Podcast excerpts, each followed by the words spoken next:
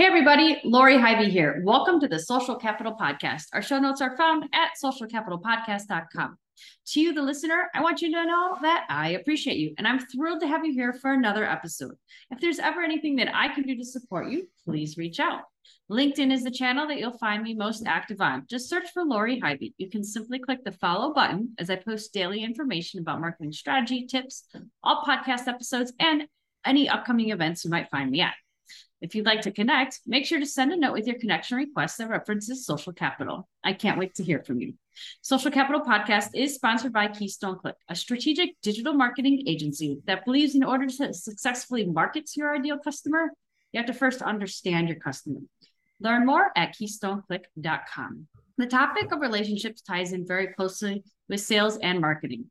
That's why I'm bringing on a number of experts with a variety of backgrounds for you to learn and grow from.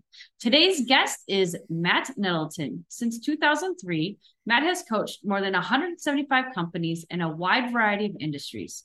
He has helped multiple companies grow from $1 million to more than $10 million in annual revenue and has helped clients close more than $3.2 billion in new sales. Wow, that's amazing. Matt, welcome to the show. Well, thanks for having me, Lori. This this I'm looking forward to this. Eh, eh, 3.2 billion that is an impressive number to to have have as in your track record there. Nice job. Well thank you but i didn't do the work. You taught someone how to do the work though. I, I kind of helped other people do it but i didn't do it. So why do you believe sales is an honorable profession? Well it's you know it's funny. People have this idea about about sales and salespeople and you know what what salespeople do and how but they forget that there is not a company that has ever existed without revenue. And that revenue never shows up magically. And those those people that create the relationships and manage the relationships that generate revenue they're they're salespeople who are probably the most honest traders out there because the salesperson tells people up front, hey, listen, I'm, I'm here to see if I can get you to buy something from me. You give me money and I give you a product or service. And, and the more honest they are and the more they do the right thing, the more likely they are to succeed. I, I love that. I love how you opened with the, the reality is I mean, every company has some sort of sales. And I also believe that everybody does sales, they just don't realize it. Well, that's the that's the other thing, you know, is we always are using our influence abilities to get people to act in a way that complies with what our goals are. And, and you know, we do it in our personal lives. You know, yesterday was my 25th wedding anniversary. I could not have been with my wife for 25 years if I was manipulating her and misleading her as a key tenant of our relationship. Sure. Yep. So, why do you believe business is honorable? So, this is kind of a, an extension of why sales is honorable. But uh, a lot of my clients are family owned businesses, you know, two to $50 million in revenue. And when I talk to them, you know, whether they're first generation, second generation, third generation, one of the things that they'll talk about is the people's lives that they've impacted. So, you know, one of my clients was talking about how they hired, I think it was their third employee, right when he graduated from college. And here they are 25 years later. They just celebrated that employee's son graduating from college. Well, that, you know, that business is not just, they don't just provide that service that they provide. They actually provide meaning and livelihood for their employees. They provide sustenance for their families. They allow kids to grow up in great homes. They create a fabric and a tapestry of a community. And so I, I think, you know, we, we lose sight of the fact that salespeople are doing good work and that companies and, and business owners are really on almost what I like to think about as an almost heroic mission to impact their employees, their customers, and their communities. Yeah. Yeah, I, I agree 100% with that. And I think a lot of people tend to lose sight of that. And I would say the majority of, of small business in, in the US, in our country here, is focused on the betterment of the community that they reside in and the people that work for them and all yeah. of the above. I mean, it's great. Like, I'm, I don't mean to put down big companies, Sure. But big companies don't sponsor little league teams and they don't mm. sponsor soccer leagues and they don't, you know, all the things that make little towns in, in, in middle America work, you know, small business does it. Yeah, love that. Is there a value in a long-term network? I see that's the the amazing thing is the most successful people have the best long-term networks. And and so there's there's two ways to look at being in a network. And, and the first way is I'm going to go network to see what I can get out of my network today. And if you've ever been to a, a, a, bad networking lunch and been surrounded by three MLM sellers and somebody who's doing essential oils, you've experienced this. I mean, it's terrible. It, it, there's not a lot of value in that type of event because you have people that are trying to accomplish something for themselves first without any consideration of others. But if you look at the most successful people, what you'll find is that they build networks by finding ways to help other people first. And the more value they pour into their network, the more value they get over time out of their network. And if they play the long game and they're patient and they do the right thing, then the, the network actually becomes a self sustaining kind of resource. I'm, I'm in a networking group that I've been in for a couple years now. And one of the things that that recently happened is at four o'clock on a Saturday, one of the guys that is in the networking group sent out a message that said, Hey, my water heater just ruptured. The guy that I usually use as a plumber is unavailable. Does anybody else know a good plumber? And within 20 minutes, he had seven recommendations from people who are not plumbers but people who he's in a group with we share knowledge we and and so just having that resource where i'm not sure how to handle this. Can you guys help me? He he you know he had seven people to call and they were all personal recommendations. They weren't like oh well according to yelp i mean it was really like i know this guy you should call this guy right now. And that's the value of a network because it's not just plumbers it's it's everything that happens to you. It's good to have resources a hundred percent. One of the things that really stood out to me that you said was about giving first. And, you know, over over time, I've interviewed close to 400 people on this podcast, heavily focused on networking. And I've identified kind of three core principles that I live by that were, you know, common themes that I continue to hear over all these interviews. And my first one is to be your true authentic self because I very much believe that people can smell fake is what the way I like to say it. Yeah. And and two, if you are yourself, you're gonna attract like-minded people. The second thing I very much believe in is to give first because that is where you can expedite that trust. So the the better that you can be the first to be a giver, the sooner you're going to have that stronger bond with with the individual you're trying to create a relationship. And the third thing is to actually follow through. So if you make a promise to someone, even if it's as little as, "Hey, I've got a book recommendation, I'll email it to you," you know, actually do the thing that you said you're going to do. Uh, those are those are all really really solid pieces of advice. If people just did that, they would be ahead of ninety five percent of the world. Hundred percent. Took me a while to to learn about the the being my true authentic self component because I think when I started out in the business space I felt that I was trying to be something that I wasn't but I was I didn't know how to like position myself as a professional you know? It's like here's the definition of being a professional. Yeah. It's like no have some personality. Professional and personality are completely different. Yes.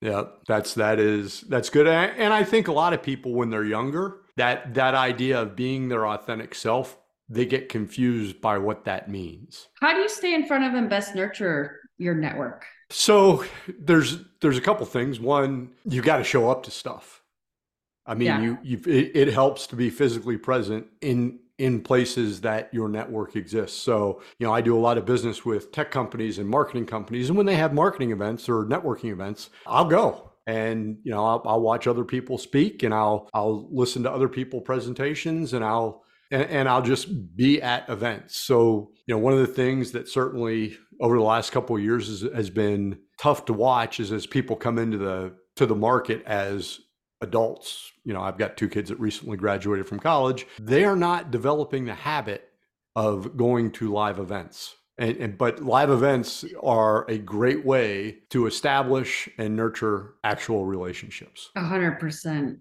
Yeah, there's so many times that I've been hesitant to attend an event just because I've got so many other things going on. But as soon as I attend, I'm more times than not extremely satisfied and like it exceeded expectations. I met amazing people and you know, or re-engage with individuals I haven't seen in a while yeah, I think that's fantastic. The in person stuff is so much more powerful, in my opinion, than the virtual stuff. And the other, and, and so if you can't do events, the other thing is have lunch, meet for breakfast, right? So, you know, show up and, and have a conversation. And so that that would be the second step. The third step is, you know, you can make a phone call and you can actually have a conversation with somebody and just find out what's going on if you haven't talked for a while. So yeah, it's funny how I'd say this newer generation doesn't really like to pick up the phone. no, they don't. So my my daughter is 22 and when she was ah, she was probably a junior in high school, so probably 16, 17 years old. We were driving somewhere and my phone beeped and she was in the back seat and she had texted me. And I, I, I said, you know, I'm sitting right here. You can just say it out loud. What do you need? And she's like, just read the text and respond. And it was like, you know, there's there is an element of that that I understand the efficiency, but there's also like you got to talk to people every once in a while. That tonality yeah. matters. Yep, 100%. Matt, if you could go back to your 20 year old self, what would you tell yourself to do more of, less of, or differently with regards to your professional career? So the the thing that I would tell myself to do more of is really a lesson that that gets pounded home to me pretty much every day, which is hey, 20 year old Matt, you can't know everything. It's not that you don't know everything, it's that even if it was possible, you know, to say that, hey, I know everything, it, it's, it, it's just not there. Yeah. You know, there, there are people that know more than you about accounting or that know more than you about marketing or that know more than you about how finances run or that know more about business structure or you know, and even in the world that I live in, there, you know, sales, there are people that I learn from about sales. You know, when you're 20, you're pretty sure you're fireproof and indestructible and all knowing. Yeah. It's just not true. Yeah, I love that. All right, Matt, I'm going to give you the opportunity to interview me. What's something that you'd like to ask me? So, when you started your company, hmm? what was it that made you start your company rather than working for somebody else? Well, that's a fun question. Thank you for that. I was actually working at an agency, a marketing agency at the time, and the agency was doing more traditional marketing and I was really interested in in web development and online marketing. I mean today it's called, you know, referred to as digital marketing, but yeah. internet marketing, whatever it was back then. And so I was looking for a new job. It was 2008. It was a terrible job market. And then I just decided I would give it a try, do it on my own and see what happened. And here we are 15 years later, and I have a team and clients all across the country, and it's fun and exciting, and it's been a roller coaster ride. So, when you look back at the times that your business has struggled, what's the lesson that you would share with other business people or or other people who are thinking about starting their own business about the times that they would struggle? Honestly, it is pretty much what you just said about reflecting back in that you one you you don't have to do it alone really it's it's aligning yourselves with the people that have the right skills to help you get things done the right way but also making sure that you have your network, your circle people who are your advocates and your cheerleaders, and they're there to, you know, lift you up when you're down and cheer you when you're up and, you know, celebrate your wins. I think it's finding that that group of peers, that that mentor group, that mastermind group, whatever it is, that can be extremely beneficial to lean on when you are in a tough time. But then you're reciprocating and helping someone, you know, lift their spirits and get them out of whatever their woes are when when they're in a tough time. Yeah, it's that's probably because no matter what cycle the business world is in, your business can be up or down but the people that you're closest to, their business is going to be the opposite. And so knowing how to lift other people up and knowing how to get lifted up, that is a great lesson. Yeah, that's huge. So I hear you've got a list an offer for our listeners. You want to talk about that? Sure. You know, I'm I'm in part of the Sandler Training Network. We do sales and sales leadership training. I've I've done this since 2003. And we do have an online learning platform called Sandler Online. And we we have a guide of essential resources available and that you can get a one year subscription to, to go in and, and just kind of see how we think about selling and how we think about knowing when it's time to do the right thing. Uh, you go to dtb.sandler.com slash sell, S E L L, and uh, you can sign up there. You just have to register and, and you log on, and, and it'll give you access to, to basically frameworks for thinking about sales. And it, regardless of what industry you're in, you're going to have to generate revenue from people that are not paying you money currently, and we refer to that as sales. And and the way that you structure and prepare for that really determines your effectiveness. So these are tools that will allow you to prepare for that. So no, there's no sale, there's no back end like oh give me money. There's no sign up to an upgraded course. It's just a, a, pretty good collection of essential resources that'll give you a foundation to build a sales process from. Love that. And we will include that information in our show notes. Any final word of wisdom that you'd like to leave with our listeners? If you're young, the most valuable thing you can invest in is people who are either headed in the same direction as you towards success or slightly ahead of you and willing to help. And finding that network and building it and nurturing it over time is an incredibly valuable skill that creates an incredibly valuable asset but it, all it takes to start is a willingness to learn. Love that. Great piece of advice there. If anyone is interested in getting in contact with you, what's the best way that they can reach you? Well, you can find me on LinkedIn at Matt Nettleton. You just, my LinkedIn profile header is Get Matt. You can see me on Twitter.